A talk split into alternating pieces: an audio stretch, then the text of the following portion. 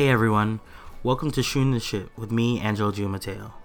I decided to start this podcast because uh, why the fuck not? My friends and I have these really weird, really fun, and really interesting conversations where we don't necessarily agree with one another. And I thought I'd record that, bring it out to you guys, so that you guys can enjoy it, engage in it, uh, and hopefully agree, disagree, uh, and engage with us. These are going to be roundtable discussions and debates with friends about different issues. And I'm playing around with the format a little. It's going to be a little shorter than what I have now. Right now, this is a little bit of an hour. Call it our election special. They're going to be 15 to 30 minutes in the future. And we also found that the discussion over Skype was a little tough because it was lagging.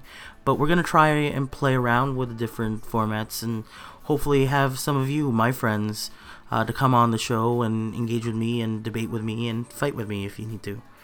Uh, I'm going to be talking about different issues that I find really interesting, some issues that my friends would consider geocore. Uh, I have uh, sports on the lineup. The Raptors coming off of a 56 win season, the Golden State Warriors with Kevin Durant, uh, the Cavaliers, who I hate. Uh, you know, the the whole NBA league is changing, and that's going to be fun to talk about. The NHL with the Leafs and the young the young stars, Mitch Marner and Auston Matthews and William Nylander. Uh, I'm going to be talking about movies and TV. I go to TIFF all the time, and uh, I love talking about the Oscars and predicting who's going to win. Uh, we're going to talk about music, of course. Kanye West, Bon Iver, Broken Social Scene. And of course, I'm going to be talking about politics because if you know me, I'm a huge fucking political nerd. That's what I did yesterday with J Webb, Steve, and Vip. I'm recording this intro the day after, and I looked at 538 earlier today, and I saw that Trump had a 35% chance of winning the presidency. That's actually ridiculous because a week or two ago he was only in the low teens or even in the single digits. Now he has what, more than a third of a chance to win?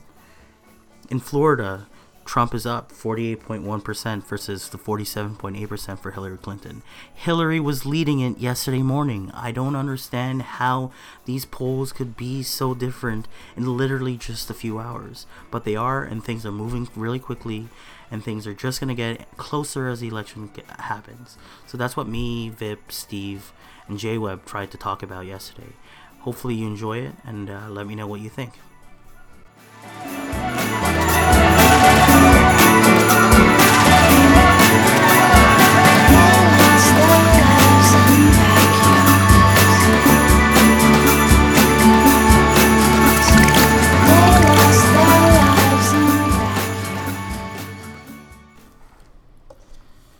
Right, here we go. We're at University College, and we are. I'm excited to test this out.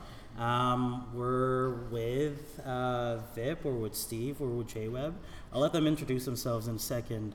Um, but first things first, two rules. Number one, uh, no speaking over each other, or at least at least as much as you as much as you can, do not speak over each other. And number two, check yourself before you wreck yourself. If you're gonna come with any fa- uh, any claims, you better back it up with facts. All right. Um, I swear you're about to say like fascist claims, but like you settle for claims. Wasn't sure where you were going with that. uh, so let's introduce ourselves. Vip, did you want to start? Uh, I'm Vic. Uh, I don't know what else to really elaborate on here. Steve. Um, I don't know. I study this sort of thing in politics, looking at uh, the rise of modern right-wing policies. So I'm loving this election. Right wing policies. Yeah. J-Web. Um, my name is Jonathan Webb, but everyone calls me J Webb. Um, I'm, I'm, I guess my technical title is I'm a software engineer. I work for AMD. Um, I don't study politics, but I keep a lot of track of it. I find the intersection of technology and politics quite fascinating. Cool. So let's get right into it. Uh, I checked 538 this morning, and uh, Nate Silver's got Trump at 30%. What the hell is happening? I, I don't I don't have anything meaningful like I find that like the so a lot of polls all these models are built off like fundamental ideas. I mean like and when you look at the fundamentals of an election, like the Republicans totally should win, but that ignores the reality of the situation. And even like these things that try to do more that consider the polls and do more than just they're more than just the fundamentals are still built off this whole concept of the fundamentals for how an election should work. I don't think anything about this election is how an election should work. And that's not me disregarding the the statistics. It's me saying that uh, there's not uh, like an ounce of doubt in my mind Hillary's going to win. It's just like I, I don't think the predictions tell the, the statistical models tell the full story here. But a question, I, I guess the question is: Is there a chance in hell that Trump could actually win this thing? Yes. Yeah. What What would it take for Trump to win this? Convincing the Rust Belt, all the people that have been hard affected by uh, manufacturing jobs disappearing. He needs to, or I guess he needs to pander to them a bit more. I mean, it's he needs to make like minorities not hate him entirely. I mean, that's, that's the Republican Party in general. That's nothing new here, right? It's like he needs to like cut his rhetoric that is just like, legitimately just hateful to a, lar- a very large portion of the American populace, and start talking about like policies and ways to help people, right? Because I think one of the big failures of the left in like 2016 is the fact that it's not respond. It, it, it's basically saying people who are really struggling, still struggling from the recession, that they like they don't need help when they do. Like their feelings are valid, and Trump is appealing to that, but also doing a ton of garbage at the same time. You know, that's something I've actually wondered a lot about. Vip, um, you're down in Georgia. Yes. Um, what are the ads looking like from the Trump campaign? Like, what are you seeing in terms of their messaging there?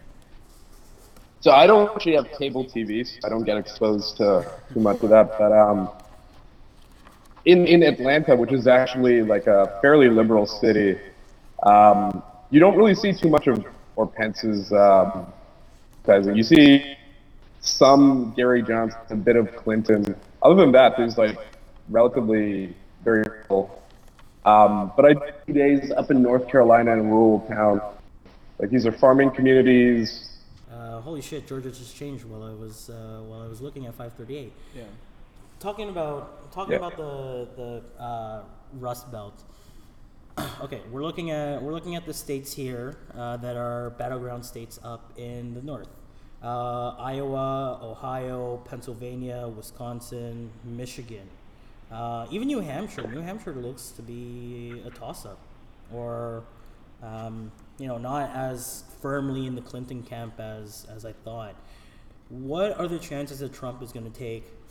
Let's go with Iowa, Ohio, Michigan, and Pennsylvania, because I know that right now, as it as it looks, Iowa and Ohio are leading Trump, and then Michigan and Pennsylvania are leaning Clinton. Um, which ones do you think Trump will actually take away, and has uh, Trump actually has Trump actually gained ground in any of these states? Didn't Bernie win Michigan in the primaries? Did he? Yeah, I thought that was like a huge like surprise. He might have. Um, I think he's probably got Ohio and Iowa on lock. I would be a lot more skeptical of Michigan and Pennsylvania, um, just because I know he's down about four or five percentage points um, in those states, and that's a little bit harder to sort of make up in the last week. There are other states like Iowa, um, like Nevada comes to mind, um, where he's down by about a percent, or it, the margin is around a percent. I'm not actually sure who's up and who's down in those states. Um, but those would be, I think, the ones where it will be closer. Um, obviously, I think he would need Michigan and he would need Pennsylvania to cross 270, but I don't think he can get them given that he's down like five points right now. Mm-hmm. I mean, like I'd question. So like, I'm never one to question polls, but the one- the one place where I would question the polls in particular would be a state like Nevada because historically it's been so hard to poll. I don't even know why that's the case. I just I just all I know is that it is. Um, like if I had to bet, I would bet that Clinton takes Nevada. I, I, I think that like a more interesting state would be what's the state beside uh, Arizona. Arizona. That's an interesting state. I think that I think that like particularly like if, if we see like seeing like early polls saying that Clinton has won Arizona, uh, this is game over. Even something like Georgia as well. Georgia, Atlanta, like um, Atlanta is probably going to go Clinton, but like if the rest of the state goes with it, I think that would be like a huge There's, there's no. sign of what's to come th- that night. I don't think there's any reasonable chance of Georgia going blue. Is there? There is. It's like at least I at least at certain there, points. There was back when it looked like it was going to be a Clinton landslide. I mean, it's not like we're talking about like Texas here, where like if that went Clinton, that'd be insane. Like Georgia had at, at least one point during this ridiculously stupidly long election swung Clinton. So Yeah, I think there was been- a legitimate chance that Georgia would have swung Clinton. Sorry, what were you gonna say, Vip? I don't think Hillary's campaigned in person here. Oh, Uh, really? Yeah, I, I in 20 Obama gave like two percent, and Obama didn't step foot in the state. Um, so I think if she makes an appearance and if a lot more funding into campaign here, they could definitely swing it. But this is the closest it's been in a while. I mean, like, has it? It's not like how. I think an interesting concept would be like how much did what's his name? Who was running against Mitt? Like how much money did Mitt or like John McCain put into Georgia back in those elections? Because like, if we're talking comparatively speaking, like Trump is like pretty much doing nothing. Like he has no like ground game at all. Like mm-hmm. it's not like it's not completely non-existent, but like what he's relying on is the Republican Party, who is effectively not the happiest campers about the situation, and he's not doing. He's got no structure of his own. Where you have Clinton, who's got the Democratic Party, has been behind her like ostensibly for two years now, um, whether or not they've admitted it. And you have her just having excellent ground game of like years of experience doing this for like multiple presidential elections. So, and then she's only up four percent nationally. So. I mean, everyone hates her. She's an easy person to hate. Like Uh, everyone, everyone says that. Oh, like, like like, what's it called? Like the shy Tory effect is going to apply to Trump. Like, No, gonna it's apply- not. I'm going to apply to Clinton more. Like, it's it's it's like No, I, I, I think there is a shy Tory effect with, with Trump. Do, you, do you really think that people on polls are going to say that I support Trump, and then when they actually go out to the polls, that they're actually going to show? Yeah. they're Trump, Trump, Right? Trump supporters are much more fervent about their support for Trump than than Clinton supporters are, right? Like That's either- not true. Like, like, like Trump is like a, like he, there are people who either really hate him or really like him. Like how many? Like, I I- I've struggled to believe there's a person who's like, ah, like, I kind of support Trump, but like I'm not sure. Like like because like what is going to like be not sure about his policies? Like you either like disagree with what he's saying or you don't. And stuff is all black and white. That that would imply then that his support has a, a ceiling and that he wouldn't be able to go back up it. We saw this with Rob Ford, um, where he did have sort of a ceiling of about 35, 36 percent of support, and he couldn't go past that. But we've seen Trump's support wax and wane. It's going Yeah, up but it's it's right still now, ca- capped at a certain point. then where where is that cap though? Because like, if if if people are so set in their ways of being sort of anti-Trump, as you say, or pro-Trump, then they would have made up their minds and they'd stick with their support. But we're seeing that that's not the case. I, I think a lot of the flopping of the polls is more to do with people like wanting to move to a third party. I don't like I, I I don't think I, that's I true. think I I think the, there's a grain of truth in that, in that there's a dissatisfaction with the current political system as it is and the current politicians. It's the it's the vote out the bastards effect, right? Um, and I think that's what's going on with Trump. That uh, a lot of people are disgusted by his comments and think he's uh, racist, think he's homophobic, think he's uh, think he's misogynist, uh, think he's a total creep. But uh, like uh, it, when you look at the interviews, they might they might agree with that, but they might also say, "But I'm never going to vote for Clinton, and I am never, uh, and I don't like the people that are in office right now." And Trump represents something that I can get behind. The idea of Trump, the perception of Trump, is uh, more important than the actual man and candidate, and that's why I think we'll start to we'll see these secret Trump supporters showing up at the polls on the day of. I just don't think that the people like because you're basically saying that like the the secret Trump supporters are people who are dissatisfied with the system. I don't I don't think that people who are dissatisfied with the system are being quiet about it. Um, like this, this is not a new thing, right? Like this happened. Ha- Like the idea of people who've been dissatisfied with the system, with the Republican Party, with like the Democratic Party, with anything about it, like that's not new, and they haven't been quiet for a while, and they've only been getting louder. And may, I can entertain the idea that they like they've bandwagoned in behind Trump, fine, but I don't think that I don't I don't think the idea that they're underpolling is makes that I don't think I don't think that doesn't really make much sense to me, right? Like why would a group that's been so vocally loud for such a long time, like they talk about how they've been suppressed, but like really like uh, this this dissatisfaction is like with the political system isn't unique to America and it's not new. It's been like this for a while, you know. I Would you disagree with that statement, or I mean, yes and no. Um, I think there is general dissatisfaction with the system that is loud. Um, and so I'm not necessarily sure that it's the shy Tory effect, just because people use that phrase ever since um, the British election, where it was a surprise Conservative Party majority. Um, and then again when um, the Leave campaign won in the European Union referendum. Um, but I'm not sure that that can be applied to the Trump case, just because the idea of the shy Tory effect is that um, the campaigns are called racist or they're called xenophobic or what, or whatever. They're they're being they're being maligned by other people, and so supporters are less likely to admit their support because they don't want to be maligned by other people. The difference between those cases and the Trump case is that it's the campaign or the candidate himself who's making these statements rather than other people saying that the statements a campaign is making are bad. Um, and that's that's why I think it's it's less likely that people will be reluctant to vote or reluctant to say that they're voting Trump. But at the same time, I I wonder because of what you're saying, Jonathan, that Trump supporters are so loud that you might even have a shy Hillary vote, um, where people don't want to say or don't want to admit that they're voting Hillary because they don't want to be sort of maligned by Trump voters for supporting her. And so I wonder if you would actually see an underrepresentation of Hillary voters, voters who want the safer option or like the less risky option, as it were, on the ballot, who don't want to necessarily say that that's what they're going to do. and like especially I'd say that's true. I, I'd agree with that in like places where like you have a lot of Trump supporters, like like in the South, like in Texas, like in outside of like where is it? Outside of Austin, like I I I'd be very confident to say like in like Dallas or something. Um, being a, a Hillary supporter is something you would never really admit.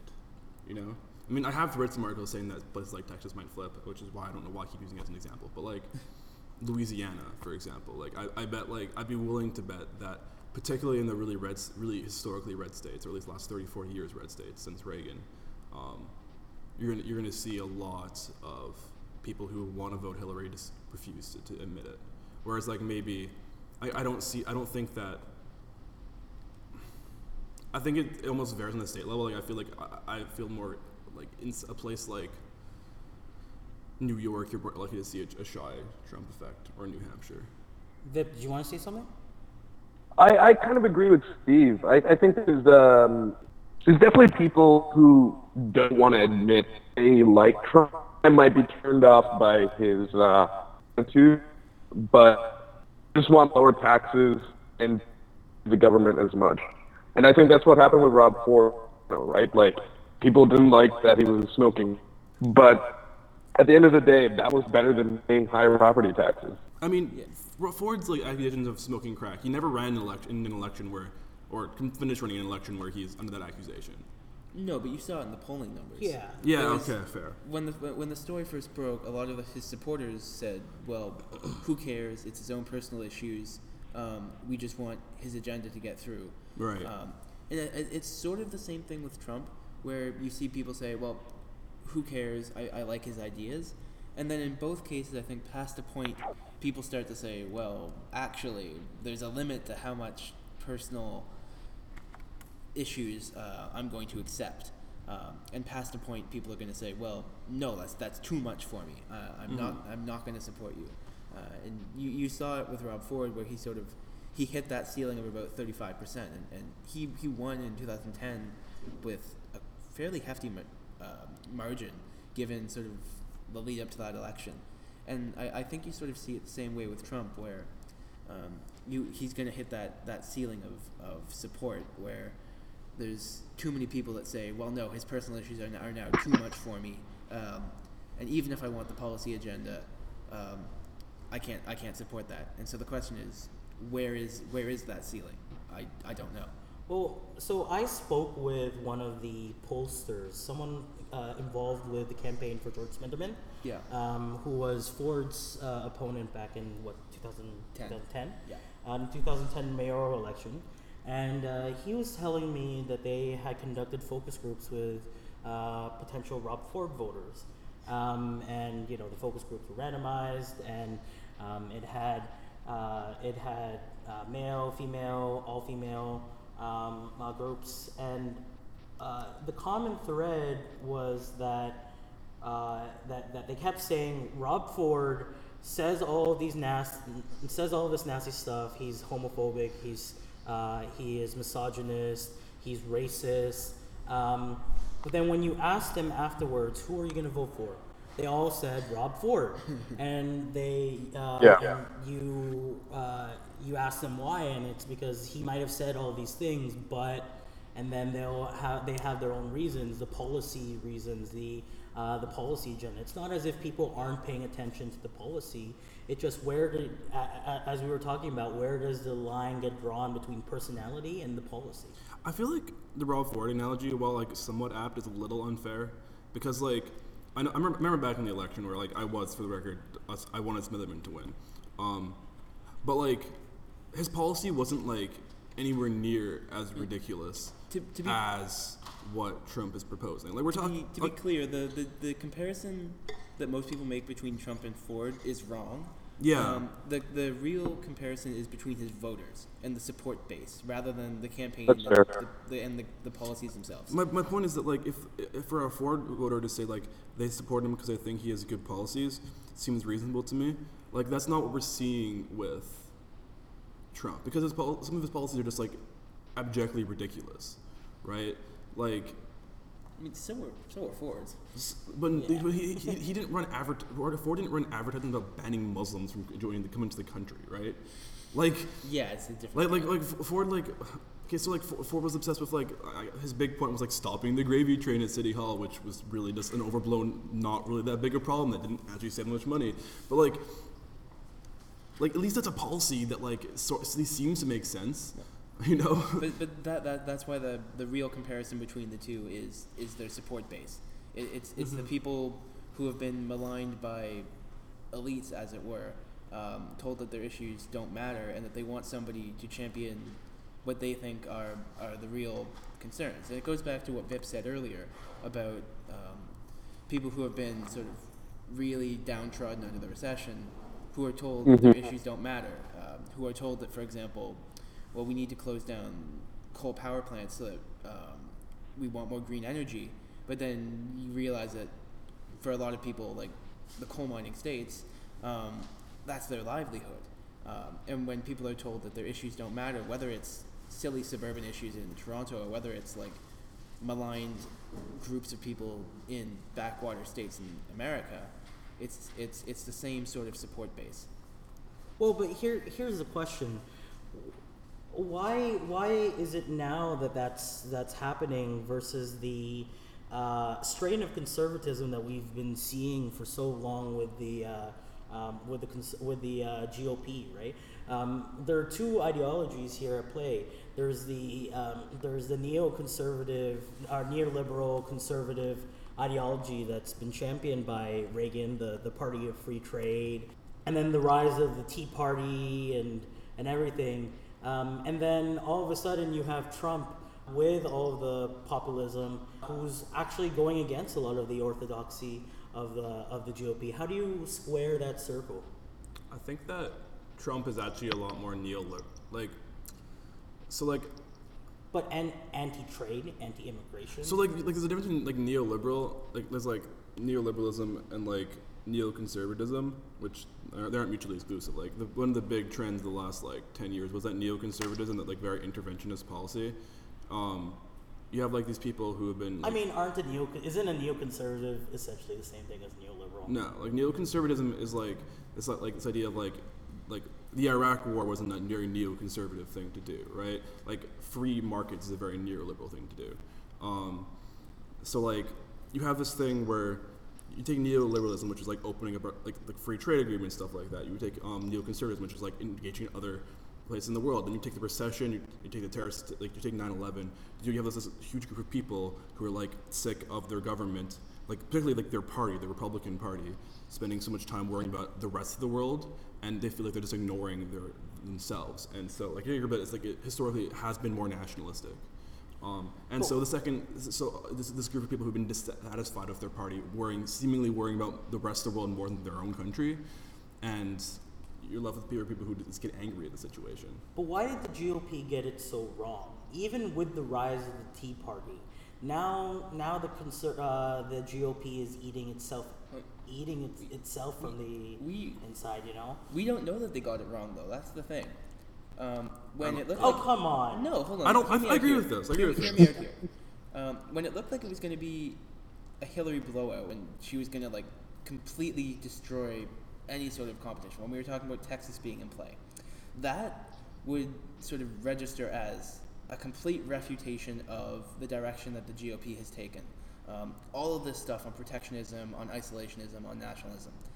But um, if, say, Trump gets 250 or 260 electoral college votes, that's not necessarily a refutation by the American voters of Trump's ideas. You could construe it more as a refutation of Trump as a candidate, as a person. But I don't, I don't think we've actually seen um, a complete refutation of the ideas. I don't think we, we necessarily know if it was a bad choice No, I, electorally. it's not that. That's not what I mean. I mean a refutation of the GOP elite and the GOP's uh, orthodox, Oh. uh, conservative ideology. Because I think I think Yes, Trump I is very. You know, the the the conservative base has become pro-Trump, not necessarily pro-GOP. So do, like, do you get what I mean? I would argue Yes. that the GOP was getting it right because like we're sitting in a situation where the fundamentals say the Republicans should win, and so every point, every time that like not being ahead is a loss for the GOP. Like they they should like a, a- win for the GOP is doing better than they should be expected to do, right? And we're talking in, a, in, in an election cycle where really like four points is a statistically significant number right they should be they should be at least four points ahead a good situation for the gop is where that's happening. I think with a candidate like marco rubio like maybe not jeb bush but like with a candidate like marco rubio that could and would be happening right now right? Like like the gop was right. Their their their guy was the guy who should have won if they wanted to win this election right? Yeah. trump is not just losing. He's like like the middle point isn't like 50-50 the middle point is republicans winning by four points. And he's in, in that respect he's down eight you know No, I get what you mean. Yeah. right like we shouldn't the benchmark should not it should not be last election or two elections ago it should be how this election was supposed to run by everything we know about american politics and like the american public and the fact that he, they're- he's losing so badly by that margin is, is shows that the gop was right in that what they wanted to do marco rubio should have if, Mar- if the republican party wanted to succeed they, sh- they should have picked who was their most likely candidate to win the, the truth is the Even primary Kasich been really good. say that again Even Kasich would have been really good. Like, if I was an American, I might have voted for the Republican Party. As like a person who's like staunchly liberal in Canada, I might have voted for the Republican Party if Kasich was the candidate. Like, that's Yeah, we, we, we saw in polls that generic Republican presidential candidate was up, say, four points, like you're saying, John, um, on Hillary Clinton, whereas Trump, um, when those same polls were conducted, was down. I don't remember how much, but he was down compared to generic Republican candidate. Which I mean, in, in to some degree, you can just you can pin that on not actually having a name, and and generally the fact that nameless parties do better than uh, people when you put a, a candidate to the to the name. Um, but even still, I think I think I think you are right that um, any any other Republican candidate except maybe Ted Cruz um, would Ted be, Cruz. would be performing better against Hillary Clinton, particularly Rubio, particularly no, yeah, just Rubio. I mean, I, I even think Ru- like I think Ted Cruz would be closer than say Rubio, but I do think that he would win. I, I, I consider Ted Cruz more damage, dangerous than Trump because I think that they both have not that different of policies, and I think that like Cruz might actually, actually be successful in passing some of them. But okay, so what what I what I meant by by the party getting it wrong, I didn't mean that they got it wrong with picking Trump. Although I will say to that point that when you look down the ticket, picking Trump might have also been a terrible choice because some of these GOP candidates are uh, are being associated with Trump and therefore their poll numbers are down and may lose their seats um, uh, in Congress. Uh, so The you Senate know, might flip. There's a good chance of it too. yeah, there's a very good chance of the Senate flipping. Um, what I what I mean by getting it wrong, I mean, uh, um, I it's as if the GOP did not understand their base until it came back to bite them. Right? They flirted with the Tea Party. They flirted with these with these racist, uh, white supremacist rhetoric, um, and then they got they got this guy who has now suddenly become uh, anti-free trade, um, anti-immigration, um, who is uh, uh, who uh, is somewhat pro uh, pro uh, taxes for uh, for certain sections of the of the electorate. Um, someone who um, who has some sort of idea of uh, um, of keeping parts of Obamacare, even though he says he Yep. doesn't like Obamacare. The he said before, yeah, he said before that like that he, as president, he doesn't want dead people on the streets, like, Yes. And that he will uh, implement his own uh, healthcare plan. Now, you know, whatever that healthcare plan looks like, which is probably there's no there's probably no plan at all. Um, like the fact that he's willing to say that there that he would have a state healthcare plan uh, seems to me to be very different from what the GOP has been preaching for the last uh, eight years with Obama. No, I, I agree. Um, and I don't know if I would necessarily compare the Tea Party movement within the Republicans to Trump supporters, just because fundamentally the Tea Party was anti government. They wanted less government involvement in all of those things. Whereas Trump ostensibly is like pro big government. He wants the government to build a wall, for God's sakes. Right. So the point is, the point is, how did we get from the Tea Party to Trump? Right? Are these the same people? No. Is this? Uh, They're not the same no. And and so then, how did the GOP electorate shift from the Tea Party voters to Trump's Trump supporters? I don't think they ever were Tea Party voters. I think they were always Trump supporters. It's just that you never had anyone preaching their message. Yes. Um, I think, like, aside from the policies that were sort of brought around during that period with the Tea Party, um, the general point was this anti government, anti politician rhetoric that we don't like what the elites are doing for us and we want to sort of a new populist sort of government is, is the same strain that's ended up in in Trump. And I think it's it was there four years ago when we had the Tea Party taking over a little bit, but I think it's definitely grown internationally, which we've seen um, as we deal with things like the migrant crisis in Europe. Um, the whole anti-globalization. yeah, it, it's it's liberalism. definitely Yeah. grown since to the 2012 election, um, and so like you you ask what what happened? I think just the world happened and the politics shift. Shit happened. Yeah, I mean, like to, to go back to like something from Reagan. There's like, there's like the which is I know this is a ridiculous thing to say, but like there's like the whole thing that he preached, but like the invisible hand of the economy, which Yeah. like like I, I do I, I- I do think that Reaganomics is largely bullshit, but like, or at least. I'm not, I'm not But gonna that's, that. But like, no, but, that's just traditional liberal like, economics. like well, yeah, what I'm getting at is that like the, the benefits of globalization, and like because I'm very pro globalization, um, are not visible to most people. I think they're more visible in urban centers because we have like we interact with so many different people from many different places because of globalization. But like if you're living in small town America, living in small town Canada, living in small town literally anywhere ever, like the, the, the, the benefits you're getting from globalization is not visible. It is it is like Yeah. the, it is the invisible hand of the global economy. in That's a sense. not true. If you live in Louisville, Kentucky, Toyota has a giant plant that builds Camrys for all of North America there. Right? It's like but people don't think about it that way. Yeah, it doesn't like. people don't wait, but it, it's true. Globalization that's mo- It, Oh it's- no, I'm not saying it doesn't affect everybody. It totally does affect everybody, and and, and, and arguably, in, in what I would argue a positive way. It's just not obvious to everyone if you don't live in a big city. yeah. Well, well, but like, okay, so uh, I, I want to tie this back into the electoral map. We're seeing a re. I, I think we're seeing a realignment of of uh, the electoral map compared to previous years. I think the Rust Belt um, is uh, is more pro-Republican in this case, and I think a lot of it has to do with this anti-globalization uh, uh, issue, right? And the Rust Belt, uh, the places where there used to be mining towns and uh, coal towns, uh, manufacturing.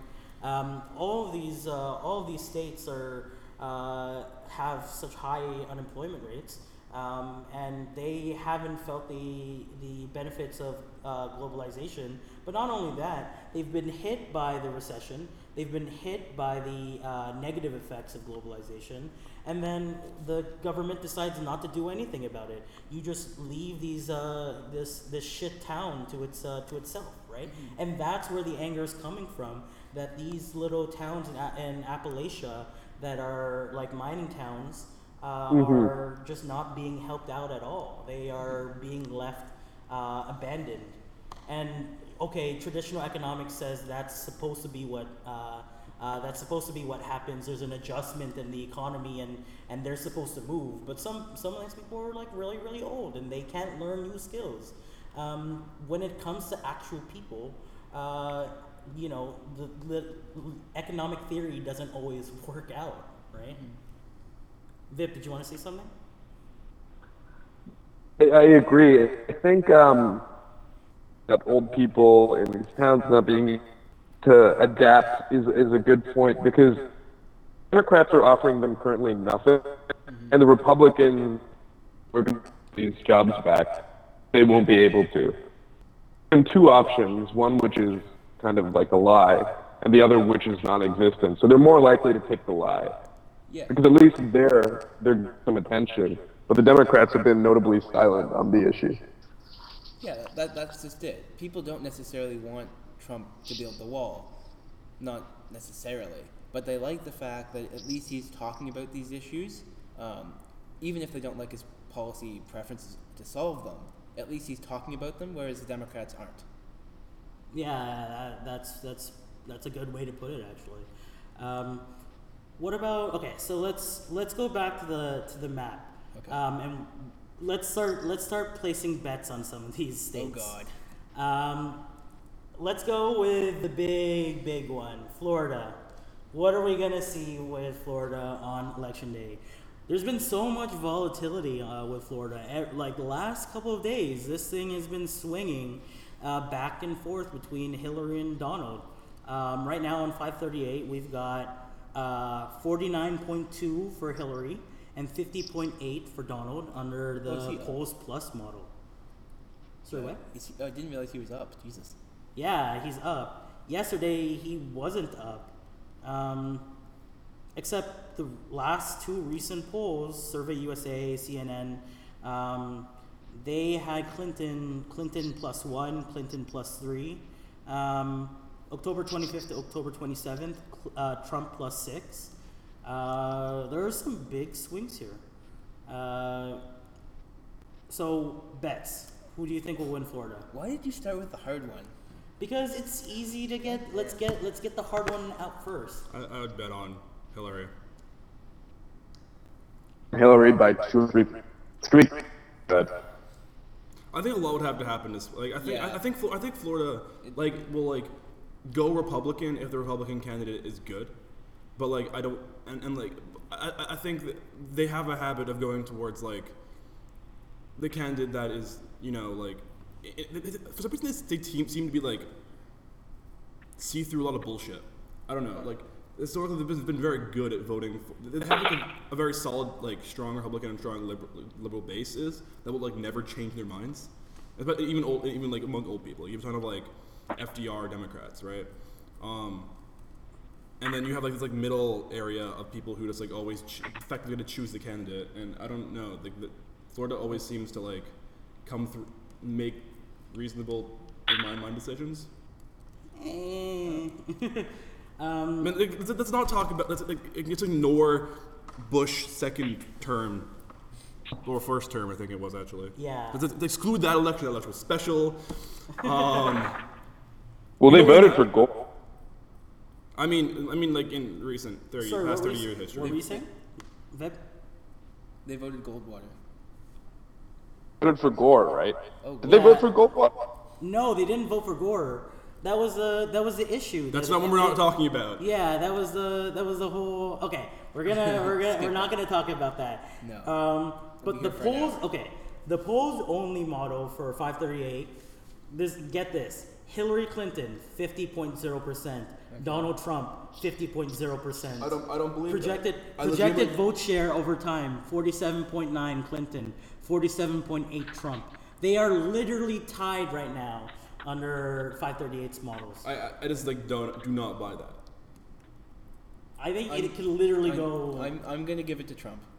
I'm gonna give it very barely, very barely to Trump, but I'm gonna posit that, or I'm gonna qualify that statement and say it's not gonna matter. No, I would argue that if, if Florida wins Trump, that if Trump goes Florida, Florida, Florida goes Trump. Oh my words!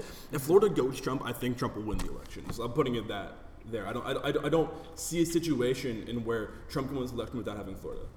Because like, listen, Yeah. like that, that, that's like the biggest, other than like maybe like Texas or something, the biggest state that he has any chance of winning. no, but so what you mean is Trump can't win without Florida. But I don't think that uh, I don't think that just just Yeah. because Trump wins Florida doesn't necessarily mean that he'll win. That's I, what I, I'm saying. I think that That's if, what I'm saying. I, I think that if Trump wins Florida, that something weird just happened, and uh, the, the, the states that he needs to win will follow. So if, if he wins Florida, he's gonna have to win. He's gonna have to win North Carolina. He's gonna have to win Iowa, Ohio. He needs to win all of these these uh, these these battleground states: North Carolina, uh, uh, Iowa, Ohio, Arizona, Nevada, Yeah. um, and maybe even take away Michigan, uh, Wisconsin, Pennsylvania. Those are those are right now leaning Clinton, but But- like That's that's what I mean. Is that if I I think he'll win Florida. Um, I don't think he'll win Michigan and Pennsylvania, and I know a lot of people have been talking about that, uh, which is why I say I think he'll win Florida, but I don't think it'll matter because I think he'll lose anyways because he's not.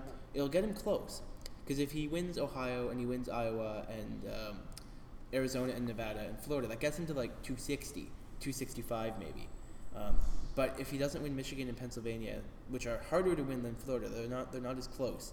Um, then I don't think he'll win. So that that's why I say I think he'll win Florida, but I don't think it'll matter. I mean, Yeah. I, I think at the crux of why I think um, Trump will win, Trump won't win Florida, is because Florida is a state that has a very has a, has a decently sized um, minority population, and I think that this election, because of Trump, we're going to see a huge, a, a very large influx of minority voters. And if you go on like 538, and you, you, th- th- that's that one page where you can change, like it, it gives you like the sta- average demographics of like voter turnout for, for like white, like men, women, by race, like minority status, stuff like that, and like minorities and young people always turn out lower, right? Mm-hmm. I think that I think young people feel, are particularly feel disenfranchised with this election, but particularly white young people don't give a shit. They, they can, will survive under either president. I think that minority voters will particularly come out in strong force this mm-hmm. election because of how much they have to lose here, right? Mm-hmm. So I think that we're going to see states like Florida just like swing like in a way that the, the, the, the polls like 538 do not show because they assume a low turnout from minority voters. I think we're going to see a huge swing in, in, in states that have a large minority population, in states like Nevada and states like Florida. So here's the here are the factors of whether or not uh, Trump or Clinton are going to win Arizona or Florida or Nevada. Um, I think it'll be uh, the we're not just talking minority voters. I think we're talking specifically about Latino voters. Yeah. Um, Latino uh, voters, and the, the problem is, as you said, there it's it's low turnout for a lot of these Latino voters. But if they are somehow mobilized and energized to vote uh, this election, especially considering the fact that uh, that Trump is um, Trump is specifically advocating for an anti-immigration uh, build the wall campaign. Um, they might actually be motivated to go out and uh, go out and vote in the same way that in uh, in uh, the recent uh, Canadian election, uh, Harper's uh, Harper's uh, barbaric cultural practices hotline got, got got Muslims to go out and vote for the first time. Steve is just like putting his like for the record. Steve is putting like his like ha- face palming right now as a conservative supporter, watching his Shut party up. implode. Shut up. But that, that that's what I mean, and we'll, we'll have to see whether or not the Latino voters come out and actually vote. Um, and the that's why I think states like Arizona and Florida might swing uh, might swing Clinton. We also know in terms of early polling that numbers are looking good for Clinton in terms of early po- uh, polling, um, and usually registered Republicans uh, do well in Florida with uh, early voting. Uh, Clinton, uh, with uh, registered Democrats early voting, uh, has actually been pretty good, better than Obama did in 2012 and 2008 in terms of early voting. Um, so maybe we'll see, maybe we'll see a, Florida switch. But I think again we go back to this idea of the shy Trump, tr- a shy Trump supporter. Uh, even though Trump doesn't have a get out the vote campaign or a get out the vote uh, uh, effort, I think we Still. will see people be like if they are motivated enough to vote out the bastards, they will vote out the bastards, right? I mean, I, I will stand by this for a while. I think that Hillary's best get out the vote campaign is Trump's campaign for president. Like, it's it- it's when you Well, are yeah. when, when you are running a campaign that will actively hurt, so that, that, that is actively talking about doing things that, that are like just objectively bad for certain demographics, like that is that's reason alone to get for you to go out and vote. I think. I think people, I think there's like a genuine fear, like on all sides of this, and a particular and, and like a fear that people don't really talk about much, a fear that Trump might win, right? And I think that fear is going to, in the same way the fear of like terrorism is scaring, is, is getting a lot of people to support Trump. That fear of Trump winning is going to get a lot of people to might not vote to vote as for the other side, you know. Vip, do you want to say something? I'm lagging. Sorry. It's okay. I think it would be fair to ask um, how to you guys. What do you think the electoral breakdown is going to be? How many how many college votes? Um, I I think it'll be somewhere in the. I think Clinton will be will win, two ninety. She'll be she'll be under the three Um, that's assuming things don't get better or worse for her in the next couple of days. Um, if things get better, she might actually break the 300, uh, the 300 electoral uh, uh, threshold. Um, but I see it 290, 290, 280. I think like maybe I'm being like optimistic. Actually, optimistic is the wrong word. Like naive, even. I think I could easily see. I, I feel like Clinton could break 350. I know it's like a really big number. But I- Oh, 350? That's- oh yeah, no, I know like Write that one down. people might. I realize like people might think I'm a fucking dumbass. Um, and to be fair, I probably am. Um, I don't. Yes, you are. I don't think it's def- it's definitely not impossible. Like this isn't like we're not talking like a zero percent chance. We're talking like a ten percent chance maybe, um, which is like crazy thing that's happened and below it ten percent chances. You know, um, I think at last minute the country is going to get cold feet about it. I think they're going to say like, okay, maybe this isn't such a smart idea, um, and we're going to see a huge swing toward Clinton. Um, 350 though. Good God. 350. like it just it, it, it seems to me that like we're not talking about something that like we're not we're not talking about like Brexit. Brexit was like a single issue thing, like right. Like even if you disagree with it, it's like uh, the worst case scenario is like I, I- I will defend that. So for all I don't support the, the Brexit, I do think that it's not the worst possible. Like it's not going to end the British life. Um, I, think the same thing with Rob Ford. It was much smaller, much less less uh, like like, like for all I do think the ma- municipal elections matter, I don't think it's like it's not end of the world bad. I think that at very last minute, people will get really fucking scared of what might happen with Trump, and I think that's going to happen really broadly. I think. I think he's managed to get himself to a point that he is more scary than the things he's trying to pitch to people that are scary. He's trying, he's trying to scare people into voting for him, and I think that he's become so ridiculous that he's scaring people to vote against him, and I think that's going to become very visible as we get closer and closer to the election. I don't, I don't think it'll ever be visible in the polls, but I think or maybe it will be. I don't know. Like we even saw in the Canadian election how like in the last three days the polls went from being like mildly Justin Trudeau to like just just, just like crazy Justin Trudeau, right? So I think that something like that is possible. I, like, and I, I do think that seeing a ridiculous Clinton win is not impossible. I, I, I actually can see that. I think it's possible, but not plausible. Fair. Um, I, I think what's realistic is Clinton getting anywhere from 300 to What's that top? sorry, I three hundred to what? Vip? Damn it! I wanted to know. I was. Oh no. Ah, so close. I need to know.